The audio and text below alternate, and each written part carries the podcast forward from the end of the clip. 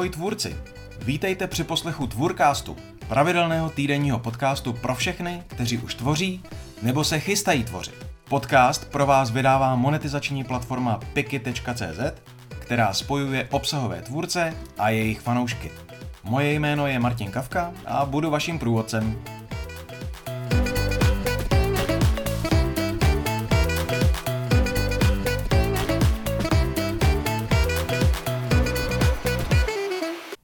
Tvůrci versus umělá inteligence. A co autorská práva?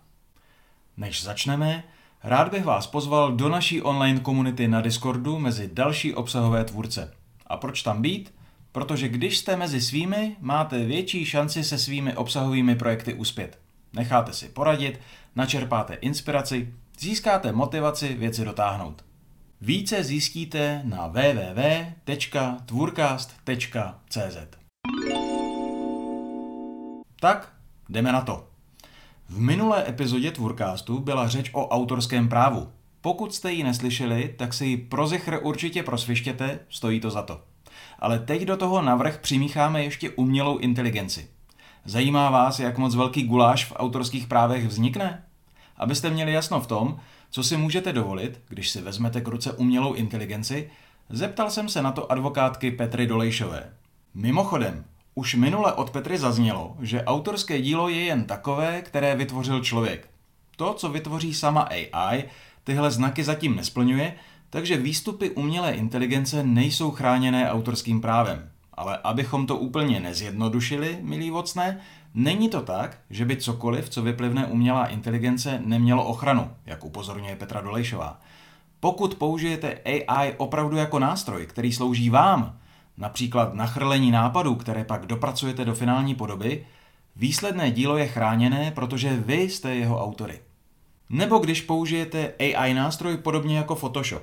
Nahrajete do něj nějakou svoji fotku a zadáte prompt, pak je upravená fotka chráněná autorským právem.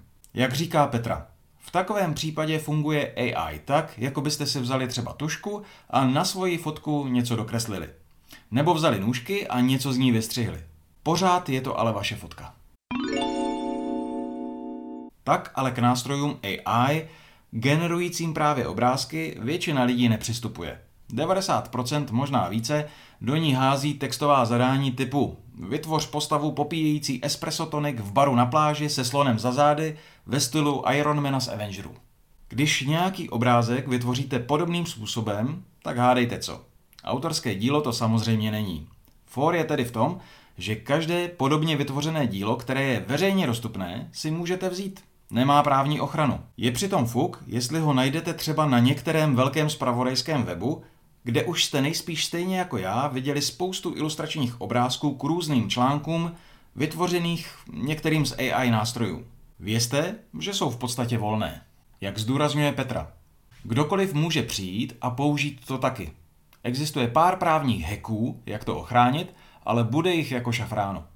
Na druhou stranu, nástroje umělé inteligence jsou black box, taková černá skřínka.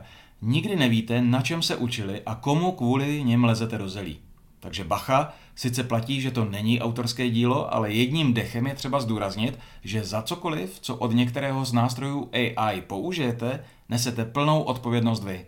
Řekněme, že využijete třeba Midjourney, aby vám vytvořila obrázek ve stylu Marvelovských Avengerů, seriálu Simpsonovi nebo třeba něco v duchu malíře Salvadora Dalího. Pak byste se ale neměli až tolik divit, až vám správce jejich práv zaťuká na dveře a řekne Mhm, tak to pardon, ale takhle ne. A skasíruje vás. Petra Dolejšová k tomu říká, trochu se bojím, že z toho jednou bude obrovský biznis. Dodává, že takhle se ve velkém rozjel právnický biznis okolo fotobank, které mývají často cinknutý obsah, který zasahuje do cizích autorských práv. Už teď funguje hlavně v Německu nebo Rakousku řada právníků, kteří nabízejí zastupování a chrlí jednu šablonovitou žalobu za druhou. Je dost dobře možné, že časem vzniknou podobné žaloby jako přes kopírák i na obsah tvořený AI nástroji. Petra uvádí, to pak zahltí soudy, které budou muset rozhodnout, kde je přesná hranice mezi inspirací a vykradením a ta zatím stanovená není. Zaujalo mě to, protože jsem si během prvotního okouzlení, asi jako každý, nechal pár obrázků od AI vytvořit a pak jsem je použil ve svém obsahu. Někdy byly v duchu filmů Tima Bartna, někdy byly komiksové a někdy právě ve stylu slavných malířů. Co teď s nimi? Měl bych je raději smazat, aby mi za pár let nepřistála ve schránce tučná žaloba? Petra mě uklidnila. Tak paranoidní by zatím nebyla. Říká, že je to ještě otázka několika let, než se něco takového uvede do praxe. Zatím se v tom všem lidé učí chodit, dělají první krůčky, protože je to pro všechny úplně nové. Teď si teprve osaháváme co a jak, ale to nebude trvat věčně. Petra poznamenává, je to jako s internetem. Tehdy to taky trvalo 5-6 let, než došlo k prvním soudním sporům. Takže bych nechtěla vyvolávat paniku. Na druhou stranu je ale dobré být obezřetný a vědět, co si pouštíš do baráku.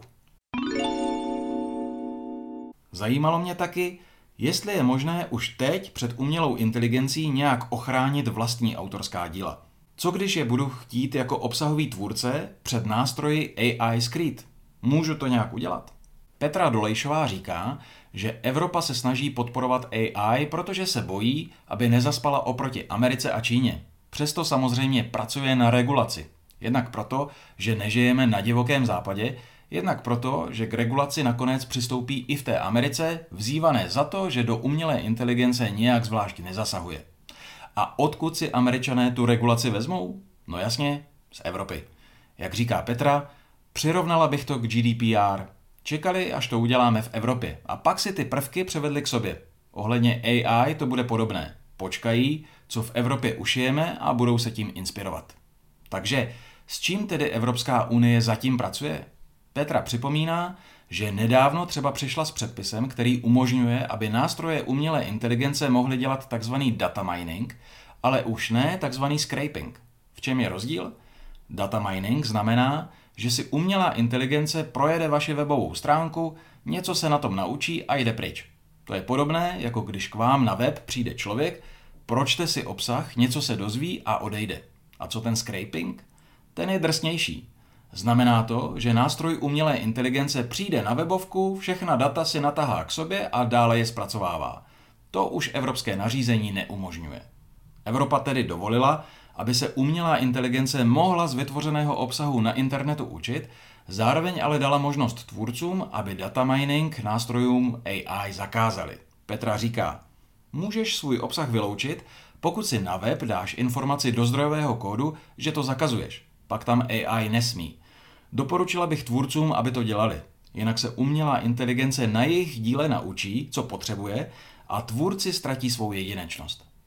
Pokud nechcete, aby se AI učila na vašem obsahu, pobavte se s webaři, jak by měl takový zápis do zdrojového kódu vypadat a dejte si ho na web.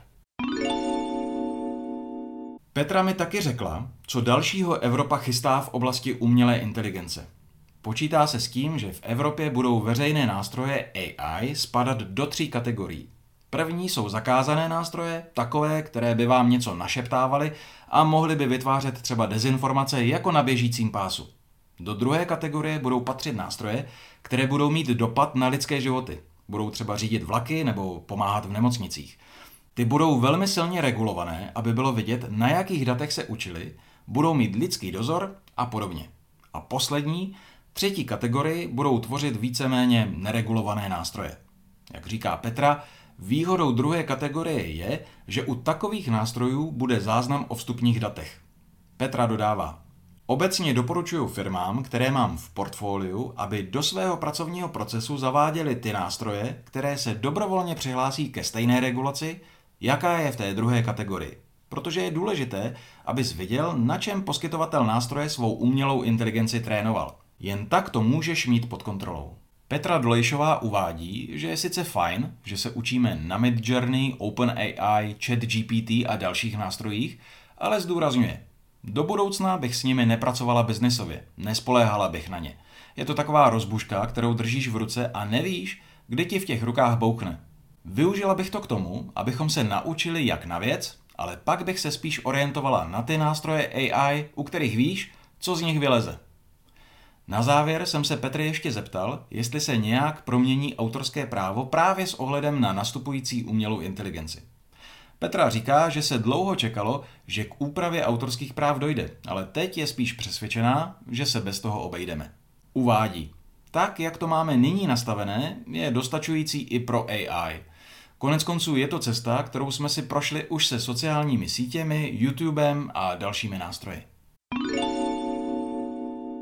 Takže, suma sumárum, jak jsme na tom jako tvůrci s umělou inteligencí? Za prvé, výstupy AI nejsou chráněné autorským právem. Autorské dílo je jen takové, které vytvořil člověk. To, co vytvoří sama AI, tyhle znaky zatím nesplňuje. Pokud je tedy její výstup veřejně dostupný, můžete ho taky použít. Pokud ovšem využijete umělou inteligenci jen jako nástroj, třeba jako Photoshop pro úpravu vlastních fotografií, pak je to něco jiného. Takto upravená fotografie je i nadále vaším autorským dílem. Za druhé, nevíte, na čem se umělá inteligence učila. Nástroje AI jsou black box, černá skříňka. Nevíte, kde brali data, na kterých se učili, komu tím lezete do zelí, takže opatrně. Sice to není autorské dílo a můžete ho použít, ale zároveň za použití takového výstupu nesete plnou odpovědnost. Když zasáhnete do něčích práv, nedivte se, když budete mít potíže. Dneska možná ještě ne, za pár let pravděpodobně ano. Za třetí, své dílo můžete před AI schovat. Evropa přijala regulaci, podle které můžete umístit na svůj web strojově čitelnou zprávu, která zakáže nástrojům umělé inteligence, aby využívali váš obsah. Poraďte se s webařem, jak by to mělo vypadat. Petra Dolejšová doporučuje, abyste to opravdu udělali. Za čtvrté, využívejte jen ty nástroje, u kterých víte, kde se učili.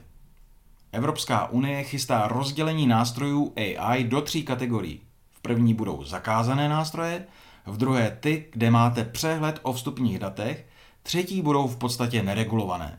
Petra Dolejšová doporučuje, abyste využívali hlavně takové, které se třeba i dobrovolně přihlásí k regulaci obsažené v druhé kategorii, abyste se na ně mohli spolehnout.